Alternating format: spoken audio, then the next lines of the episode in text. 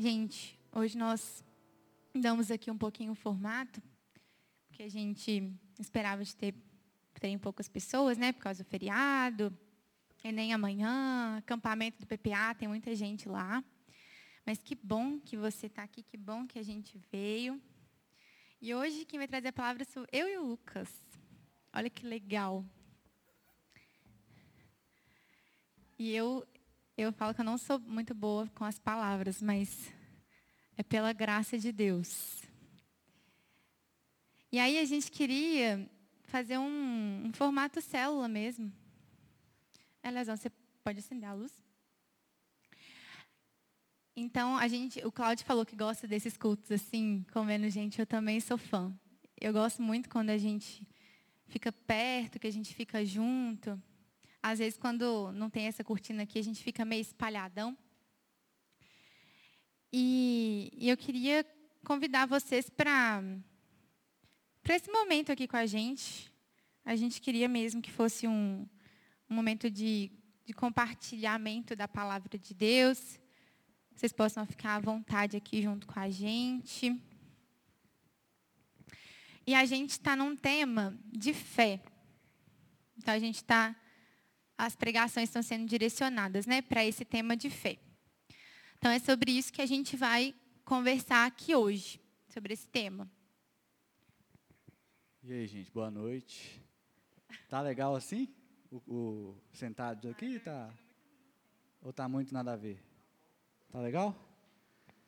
Lembra uma vez que eu que eu falei aqui, eu perguntei quem quer ser meu ajudante?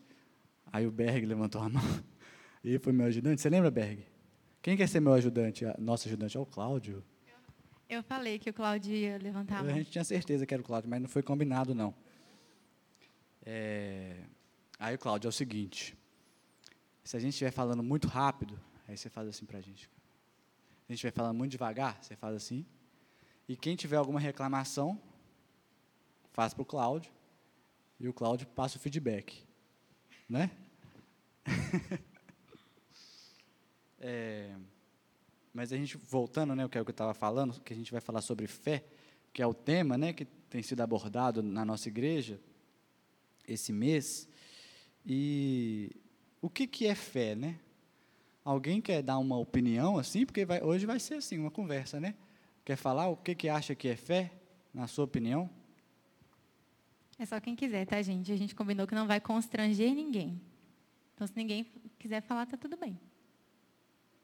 Mas, assim, se o Marcos quiser falar alguma coisa, tá tudo bem também.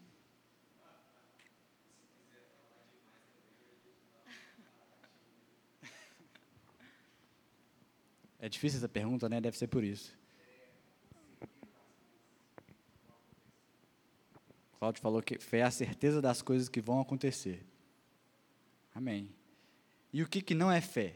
Fica mais fácil, né? Ou não? Pensamento positivo. Não é fé? Ou é? Não sei, vamos, vamos, vamos debater aqui, né? Discutir. Tem uns que falam que é, tem uns que falam que não é. Mas hoje em dia a gente. Ceticismo está chegando, né? Misericórdia, né? quer falar, Marcos? O que, que você acha? Alguém quer dar uma. complementar alguma coisa? O Michel está olhando para mim ali. Mas olha só, hoje em dia a gente ouve muita, muita expressão é, no cotidiano, assim, não, não dentro da igreja, fora também, né? Por exemplo, não, eu tenho muita fé. Eu tenho muita fé que isso vai acontecer. Ou então, assim, não, você tem que ser um homem de fé, você tem que ser uma mulher de fé. Não, eu tenho muita fé. Às vezes não sabe nem em que, né? mas eu tenho muita fé. E aquela expressão, e aí, bota fé? Então, bota fé? O que, que, que isso quer dizer, né? E uma expressão que eu particularmente não gosto, vocês já devem ter ouvido, que é aquela assim, ó, se tiver, 90, se tiver 1% de chance, eu tenho 99% de fé. Vocês já ouviram isso? Acho que o Neymar fala isso, né? Ele já postou alguma coisa assim. Eu e o Cláudio, que somos engenheiros, a gente fala, meu Deus do céu. um, ó, 1% de chance tem a ver com 99% de não chance, não de 99% de fé. Né? A porcentagem está errada, né? Eu posso ter 100% de chance, ó, Eu posso ter 100% de fé em 1% de chance. Não são coisas que se complementam, né? É fé com incredulidade, né? Eu tenho 99% de fé e 1% não estou achando que tem fé. Não, não chance, né? Então, eu não gosto dessa expressão, não. Se vocês gostem, tudo bem, eu respeito. É, mas o que, que a Bíblia diz sobre fé? A gente, baseado na palavra de Deus, né? O, o Cláudio falou assim, quase que ele falou o versículo, né?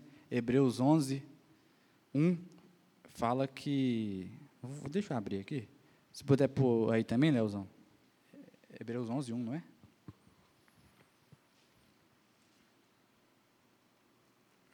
A fé é a certeza de coisas que se esperam, a convicção de fatos que não se veem. Então, a fé, ela não é um, um pensamento positivo, né? Segundo a palavra, né? Ela é nada contra o pensamento positivo, ele é uma coisa boa, né? Pensamento positivo, dizer positivo é uma coisa boa, não estou falando que isso é errado, mas a, a, fé ela é mais uma certeza do que um pensamento, né? Uma, uma positividade é, um pensamento positivo que alguma coisa pode acontecer, né? Mas a gente vai, vai entrar mais nisso. E outro versículo que, que mostra a importância da fé está em 1 Pedro, é, é, capítulo 1, 1 Pedro 1, versículo 7 e 8. Vou abrir aqui também, é bom que dá tempo de quem está com Bíblia abrir.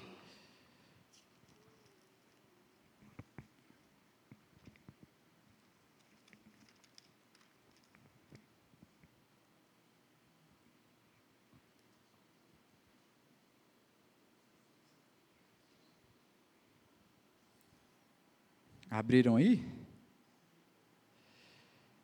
A partir do 7, elas mostrarão, estou falando das provações, né, que a sua fé é autêntica. Como fogo prova e purifica o ouro, assim sua fé está sendo experimentada. Ela é muito mais preciosa que o simples ouro. Isso resultará em louvor, glória e honra no dia em que Jesus Cristo for revelado. Aqui fala que a nossa fé é mais preciosa do que o ouro que o ouro um dia vai acabar, né? ele, ele não é para sempre, mas, mas, a nossa fé ela é mais valiosa, né? a nossa fé é algo valioso, porque ela nos remete à salvação, e a salvação nos remete à vida eterna, e a vida eterna, como o próprio nome diz, né? não tem fim. Então, esse, esse, essa mensagem sobre fé é uma das mais importantes né, que um cristão pode ouvir. Né? A, nossa, a nossa vida é pautada na fé. Até porque, em Efésios 2, versículo 8, Efésios 2, 8, eu vou ler aqui, é, rapidinho, né? Porque pela graça sois salvos, mediante a fé. E isso não vem de vós, é dom de Deus, não por obras, para que ninguém se glorie. Então, nós somos salvos pela fé, né? A gente acredita que, que Jesus morreu por nós, nos redimiu dos nossos pecados, então essa fé, é claro, com certeza, mais valiosa que ouro, né? Porque nos traz a vida eterna, né? E nós precisamos dessa fé para sermos salvos, dependentes dessa fé na graça de Jesus, né? Então, abordando um pouco mais dessa graça, a gente vai falar um pouco mais, né? E aí, Lucas trouxe um conceito, então, né, do que é fé. A gente leu aqui na, na Bíblia, o que a Bíblia nos diz sobre o que é fé. E quando a gente fala de fé, a gente pode falar de vários subtemas ali dentro da fé, né? Tem a fé para curar, a fé para salvar, a fé para ser vitorioso em alguma coisa. E hoje a gente vai falar sobre a fé na graça de Jesus. Então, né, se tivesse um título, essa mensagem seria esse: Fé na graça de Jesus.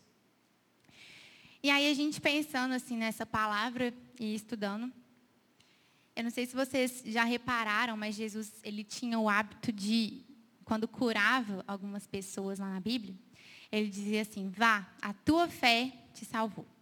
Vá, a tua fé te curou. Mas que fé que é essa, afinal, né? Que Jesus fala. O que que eles, por que, que ele enxergava fé nessas pessoas?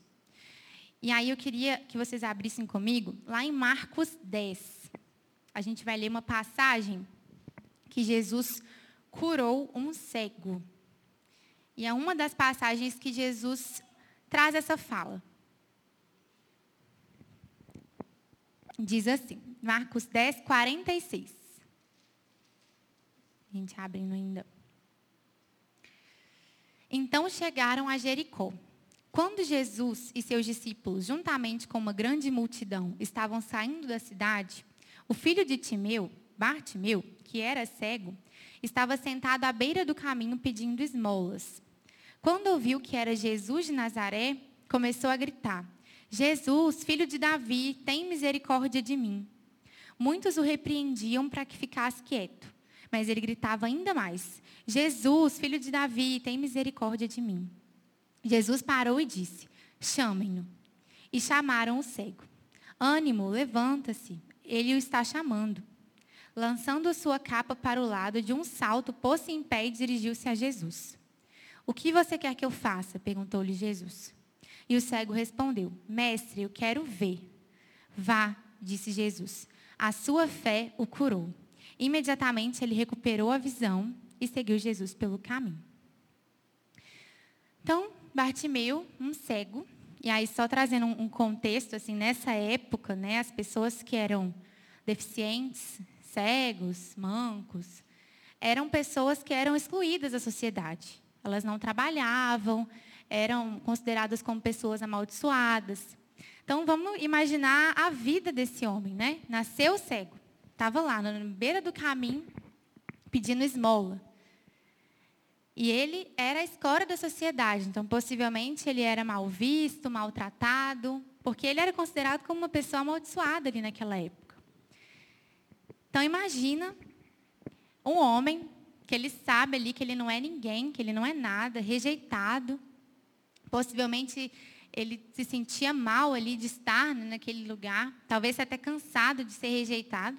Quando ele descobre que é Jesus que está passando, ele começa a gritar, a clamar: Jesus, filho de Davi, tem misericórdia de mim. E Jesus cura aquele cego e fala: Vá, a tua fé te curou. E por quê? Né? Por que, que, que Jesus viu fé naquele homem ali? Justamente por isso, justamente por ele saber que não era nada. Ele não tinha no que se apoiar. Ele não falou, Jesus, me cura, Pai, porque eu sou muito bom, eu sou um homem muito bom, eu faço bem pelas pessoas, eu tenho muitos bens. Ele não, não tinha nada para se apoiar, porque ele sabia que ele não era ninguém. E aí, nesse momento, quando ele clama a Jesus, ele sabia que Deus era bom, que Jesus era bom, e por isso ele clama e fala: tem misericórdia de mim. E é essa fé que Jesus encontra nesse homem. E aí eu queria ler mais duas passagens que Jesus fala essa mesma frase. Uma delas está lá em Mateus 15, do versículo 21 a 28.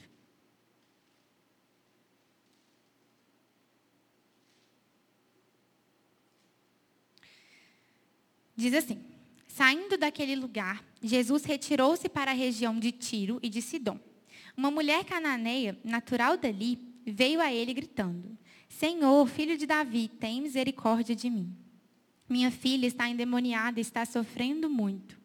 Mas Jesus não lhe respondeu a palavra.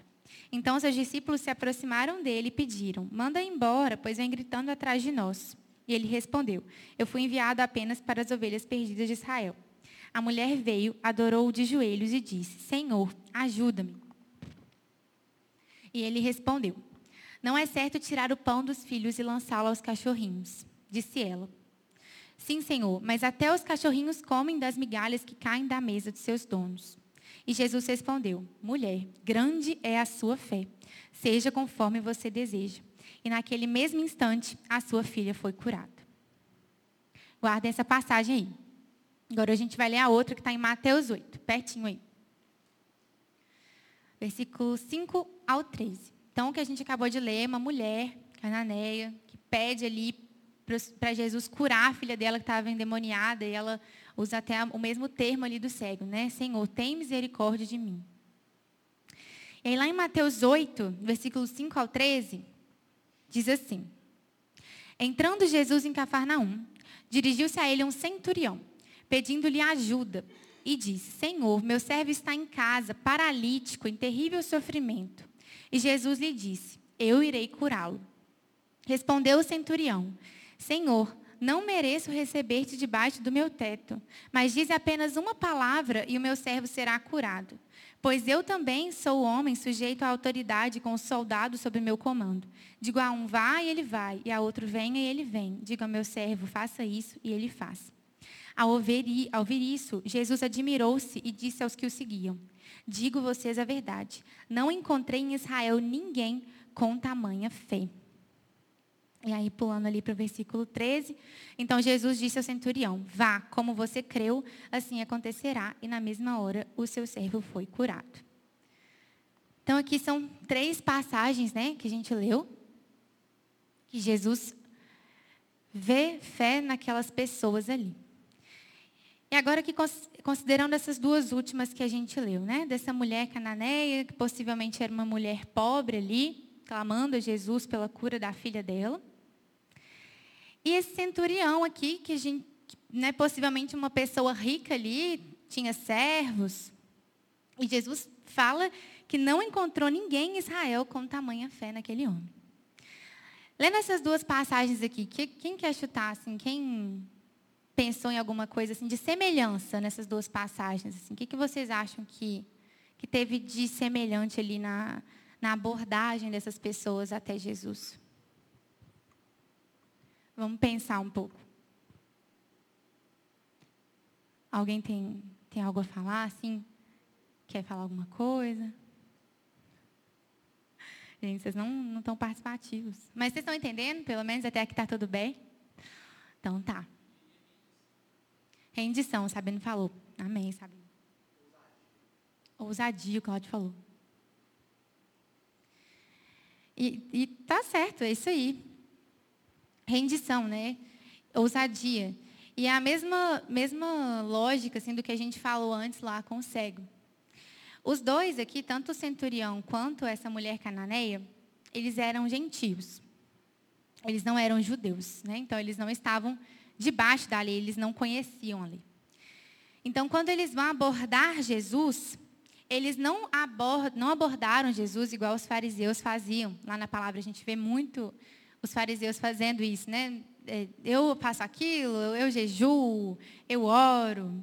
E eles não, esses, do, esses dois personagens, essas duas pessoas aqui, essas duas histórias de Jesus aqui, são pessoas que não tinham onde se apoiar, que não se apoiaram no, na lei, não se apoiaram no que eles fazem, nos bens deles, mas eles foram, a abordagem deles foi totalmente confiando na bondade de Jesus. Então a mulher, ela implora, né, pela cura de Jesus ali.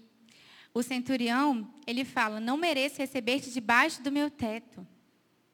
São pessoas que reconheciam que não era por mérito deles. O centurião não era porque ele era um homem reconhecido e que ele tinha muitos bens e que ele tinha muitos servos. Ele falou que ele não era nem merecedor. E essa é a fé que, que Jesus procura em nós. É a fé de quem sabe que não é nada, mas que confia na graça de Deus. É a gente acordar de manhã, colocar o joelho no chão para orar, sabendo que a gente não está se chegando a Deus porque a gente é merecedor, mas porque o Senhor é bom. É saber que tem comida na nossa mesa todo dia, não é porque a gente merece, mas é porque o Senhor é bom. É saber que no final do mês a gente ganha um salário ali pelo nosso trabalho, não é porque a gente merece, é porque o Senhor é bom. Tudo que a gente fizer tem que ser nessa mentalidade de que é porque o Senhor é bom. É abordar Jesus sempre confiando na graça dele, porque se fosse por nós mesmos, tadinho de nós, a gente nunca ia conseguir. E eu queria trazer essa reflexão essa noite, da gente pensar onde a gente está se apoiando. Será que a gente está chegando na, na frente de Jesus com os nossos méritos? Exemplo, né? Pensar uma situação hipotética assim. Muitas vezes a gente tem essa, esse hábito mesmo de chegar a Deus, não, Deus, eu queria tanto um, um apartamento, comprar um apartamento. Não, Deus, mas eu trabalho tanto, nossa, mas eu, eu já estou aqui esperando esse apartamento, pagando aluguel três anos fazendo isso. Nossa, Deus, mas eu me esforço muito. Tudo com essa linguagem assim de eu, né? A gente se coloca muito no centro. O ser humano tem muito disso, de se colocar no centro. Então, tipo assim, né? É, não, Deus, eu, eu oro tanto, eu jejuei tanto essa semana, se eu podia me dar um negocinho, Eu vou na né? igreja todo sábado, até quando tem Enem. No outro dia eu estou aqui na igreja, pai. É, eu vou jejuar para acontecer aquilo que eu quero. É a gente se apoiando mesmo na lei, a gente pensando que a gente, por nós mesmos, nós somos capazes, né? É, é como se fosse uma, uma barganha com Deus, né? Tipo assim, eu faço isso, então Deus me dá aquilo. Se eu fizer pouco, Deus vai me dar pouco. Se eu fizer muito, Ele vai me dar muito. Não sei, né? É, e Cê- nessas passagens a gente vê isso, né? Que Jesus ele traz a cura ali para aquela endemoniada, para aquele cego, para aquele servo do centurião. Tudo pela graça dele. Se fosse pensar se era merecedor, se merecia a graça de Deus. Mas não, foi tudo pela fé daquelas pessoas na bondade de Jesus. Vocês já tentaram, tipo assim, eu vou ficar um mês sem falar palavrão, sem pecar em alguma coisa assim? Vocês já tipo, tentaram, não, agora eu vou ficar.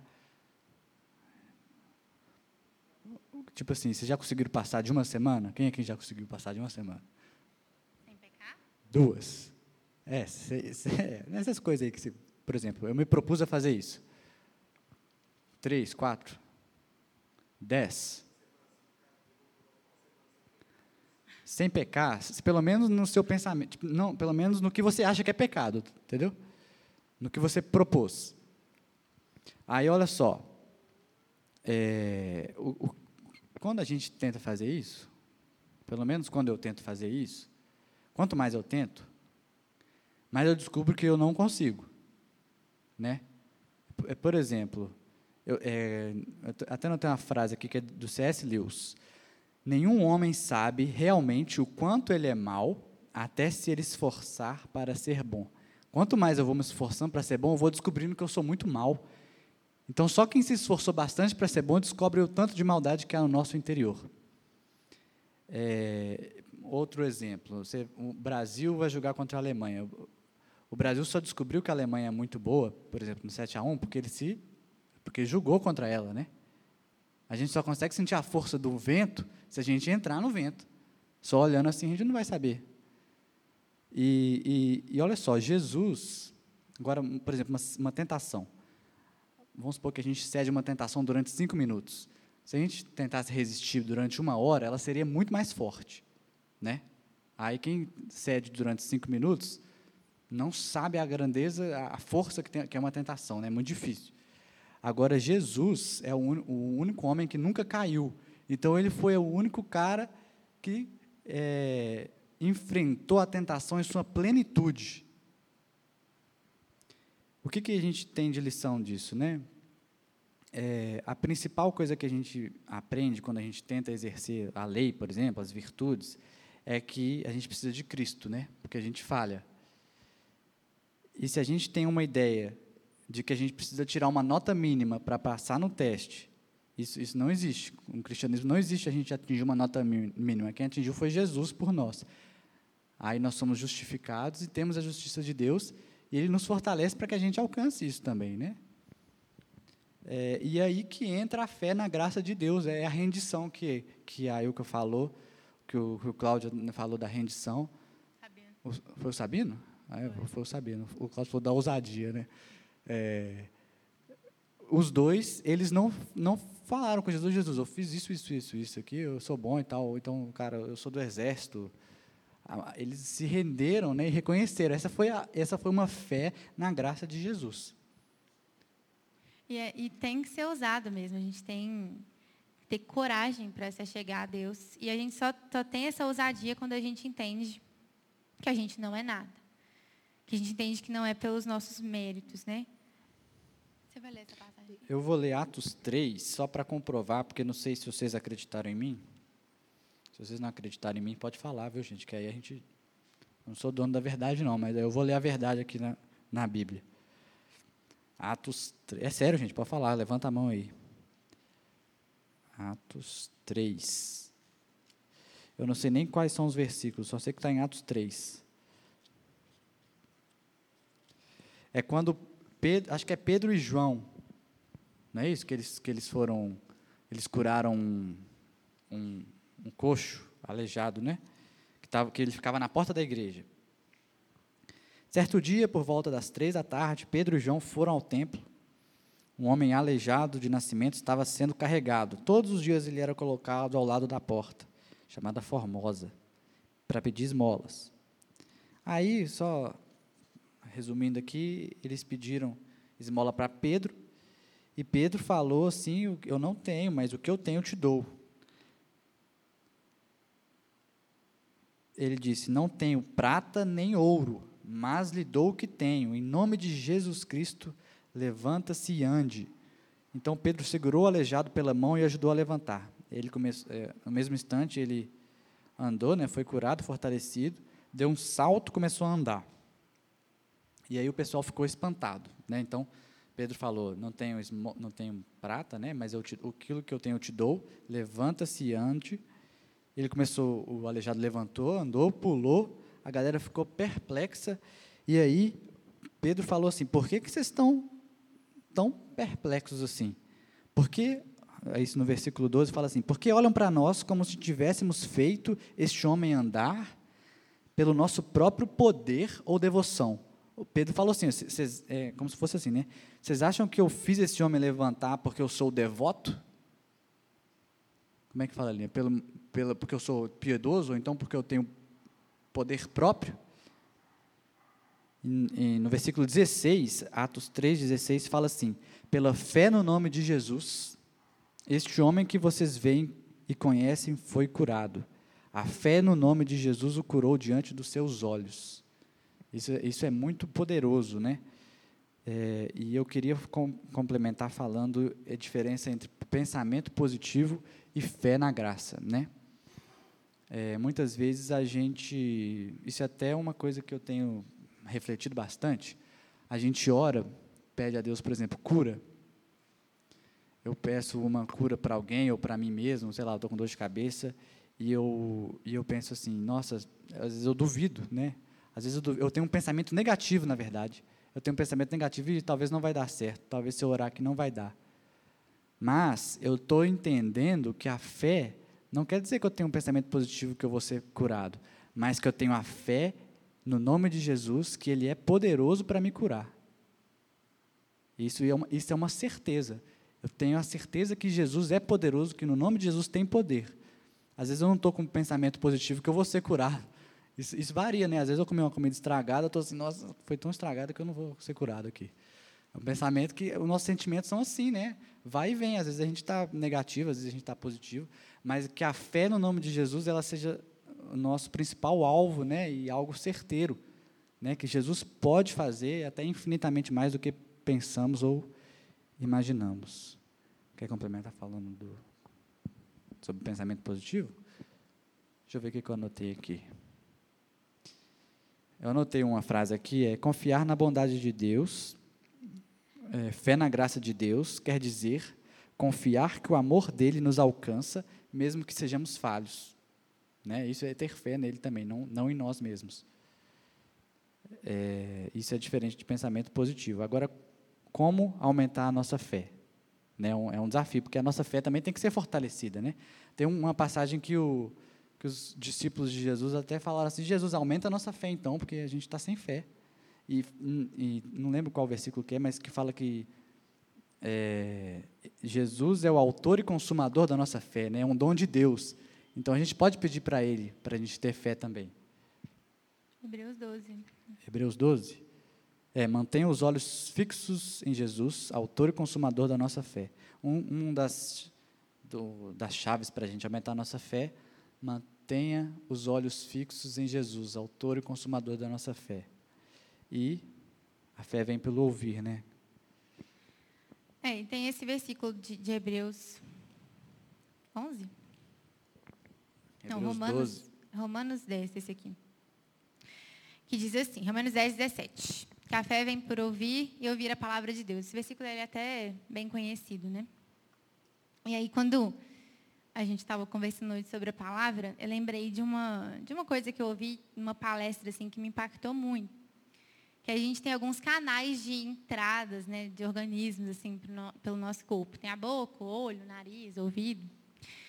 E quando a gente come alguma coisa ruim, nosso corpo expulsa, né? Então, tudo que, que, que a gente come não nos faz bem, a gente sai para algum lugar, né? No olho também, se entra alguma coisa no nosso olho assim que não nos faz bem, nosso olho vai lacrimejar, vai ficar vermelho, vai indicar ali que tem alguma coisa que está fazendo mal. Nariz, mesma coisa, quando a gente cheira algo ruim, né? quando entra alguma coisa ruim, a gente espirra, a gente coça nariz, incomoda. Mas o ouvido não. O que entra no nosso ouvido, que não nos faz bem, não, não tem como expulsar. E é por isso que a gente tem que tomar muito cuidado assim, com o que a gente ouve, com as coisas que a gente se alimenta através do ouvido. E a palavra diz que a fé vem por ouvir a palavra de Deus, mediante a palavra de Deus. Então, uma outra forma né, de fortalecer, de aumentar a nossa fé, é ouvir a palavra de Deus, é estudar a palavra de Deus. E isso está tudo, esse versículo está né, tá muito interligado com o que a gente falou que a gente falou hoje da fé na graça de Jesus. E como que a gente sai desse nível né, de, de eu, eu, eu, eu, cumprir lei para ir para o nível da graça? É conhecendo a Jesus. Quanto mais a gente conhece Jesus, mais a gente tem fé na graça dele. Como que a gente vai ter fé né, em alguém que a gente não conhece, alguém que a gente não se relaciona? Então, muitas vezes a gente esquece também as palavras que são dadas aqui daqui a um tempo. Se eu pedir para alguém repetir o que a gente falou daqui uma hora, não vai estar tão perfeito mais. Ou às vezes a gente distrai em algum momento assim. Mas, para a gente fechar, eu queria que vocês saíssem daqui com essa frase na cabeça. Assim, que, que nós temos que sempre buscar a Deus pela graça de Deus. Tem até uma frase que eu gosto muito, já falei ela aqui algumas vezes, que a graça de Deus não é para quem pensa que precisa. Não. A graça de Deus não é para quem pensa que merece, mas é para quem sabe que precisa. Vou repetir porque eu embolei, né? Não é para quem pensa que merece. A graça de Deus não é para quem pensa que merece, mas é para quem sabe que precisa. Sem ela, nós não somos nada. Então, que a gente possa sair desse, desse nível né, de viver pela, pela lei, pensando que a gente pode fazer algo para merecer a graça de Deus, mas que a gente possa ter fé na graça de Jesus, na bondade de Jesus. E sempre que eu falo de fé, eu não podia deixar de falar da, da Priscila. Não sei se vocês conheceram a Priscila, possivelmente poucos aqui conheceram. Eu nem sei também dar mais informações sobre ela. Gente, ela chamava Priscila. Era uma membro aqui da nossa igreja, ela teve câncer e ela faleceu tem uns anos já.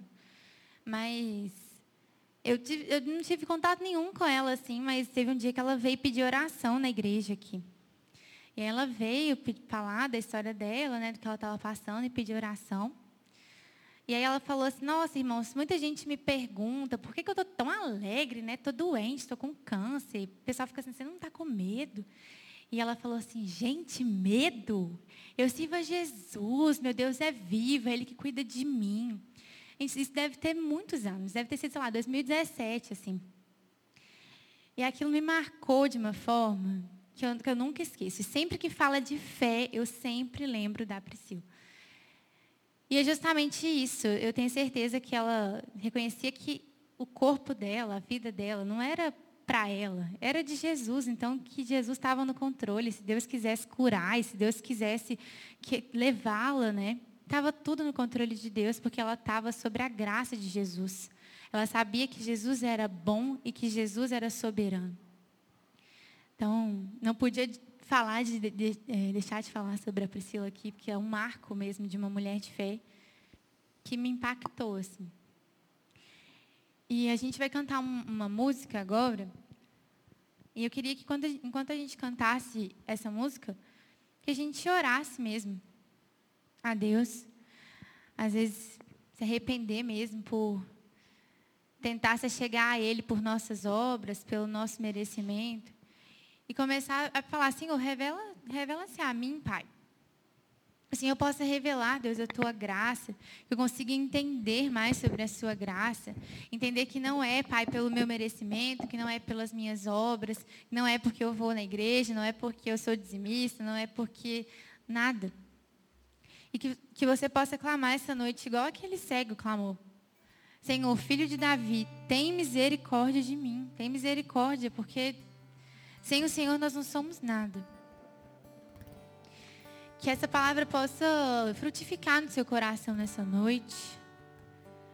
Que você possa se esvaziar do Senhor, porque quanto mais a gente se esvazia do Senhor, mais Ele tem espaço para nos preencher. Que em nome de Jesus, o Senhor possa sondar o seu coração nessa noite, te encher da fé na graça dEle. Que você possa seguir em conhecer Jesus profundamente. Que você possa se alimentar da palavra dEle. Ouvir essa palavra que é viva.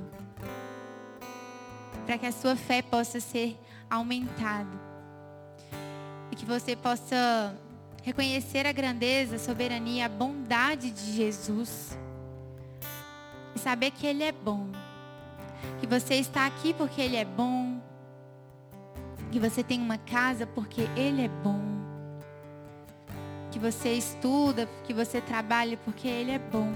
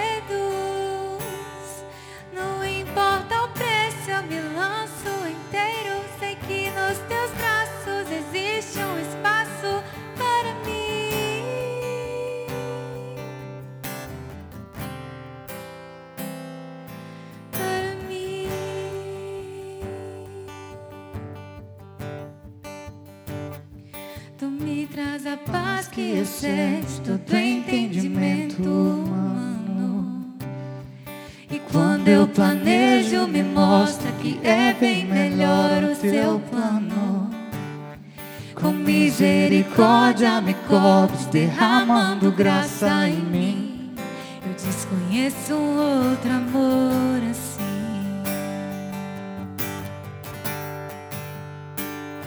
E ao meu respeito eu sei que só tem pensamentos de paz.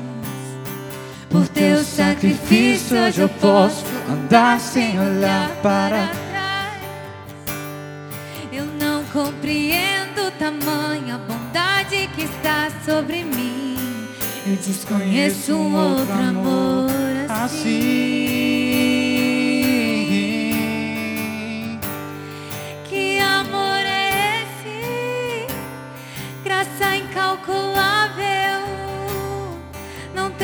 interesse, não quer nada em troca. Sua vontade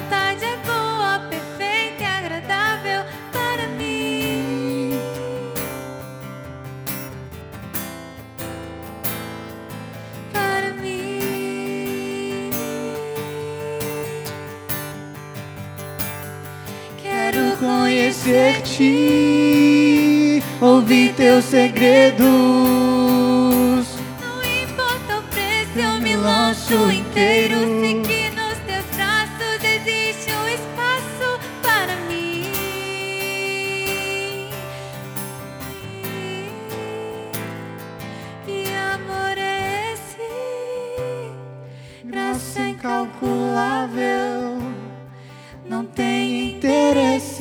quer nada em troca. Tua vontade é boa, perfeita e agradável para mim. Para mim.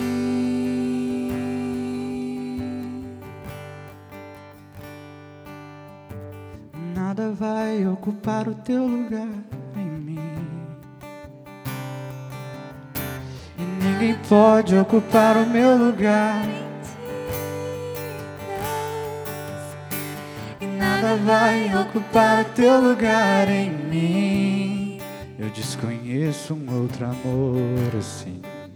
Vamos cantar isso de novo, como uma oração nessa noite. E nada vai ocupar teu lugar em mim. E ninguém pode ocupar teu lugar em ti, Deus. E nada vai ocupar teu lugar em mim. Eu desconheço outro amor assim.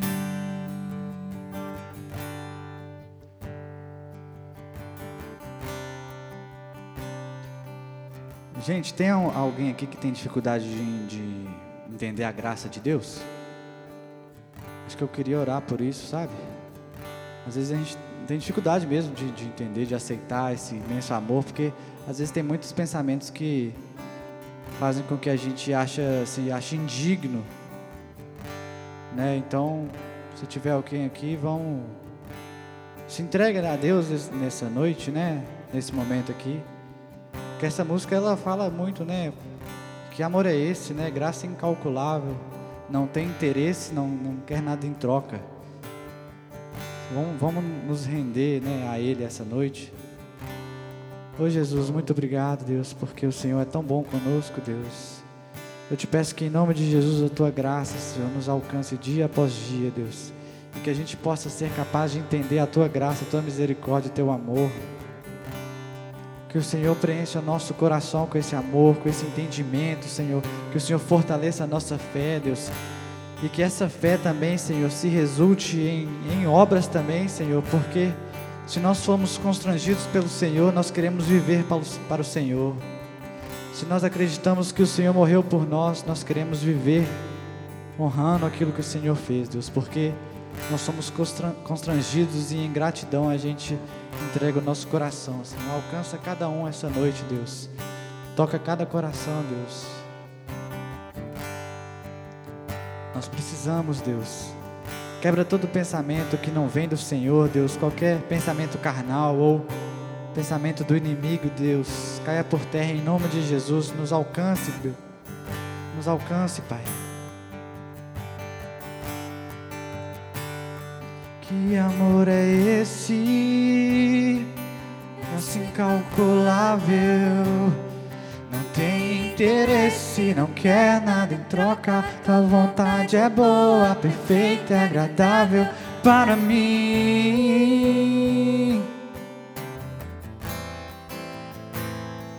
Para mim. Queremos te conhecer, Deus. Quero conhecer-te, ouvir teus segredos. Não importa o preço, eu me lanço inteiro. Nos teus braços existe um espaço para mim.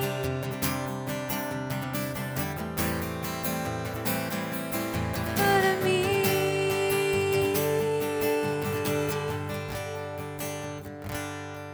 Amém, Jesus. Nós te agradecemos, Pai.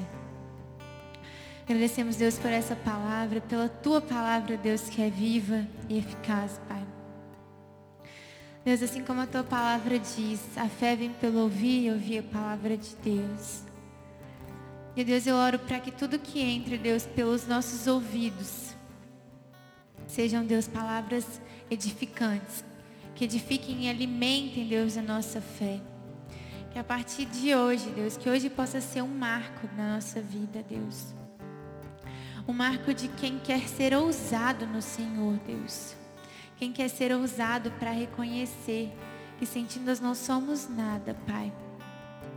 Ser ousado, Deus, para reconhecer que a tua graça superabundou o meu pecado, o nosso pecado. Nós te agradecemos pela tua maravilhosa graça, Jesus. E que nós possamos dia após dia, Deus, investir em relacionamento com o Senhor.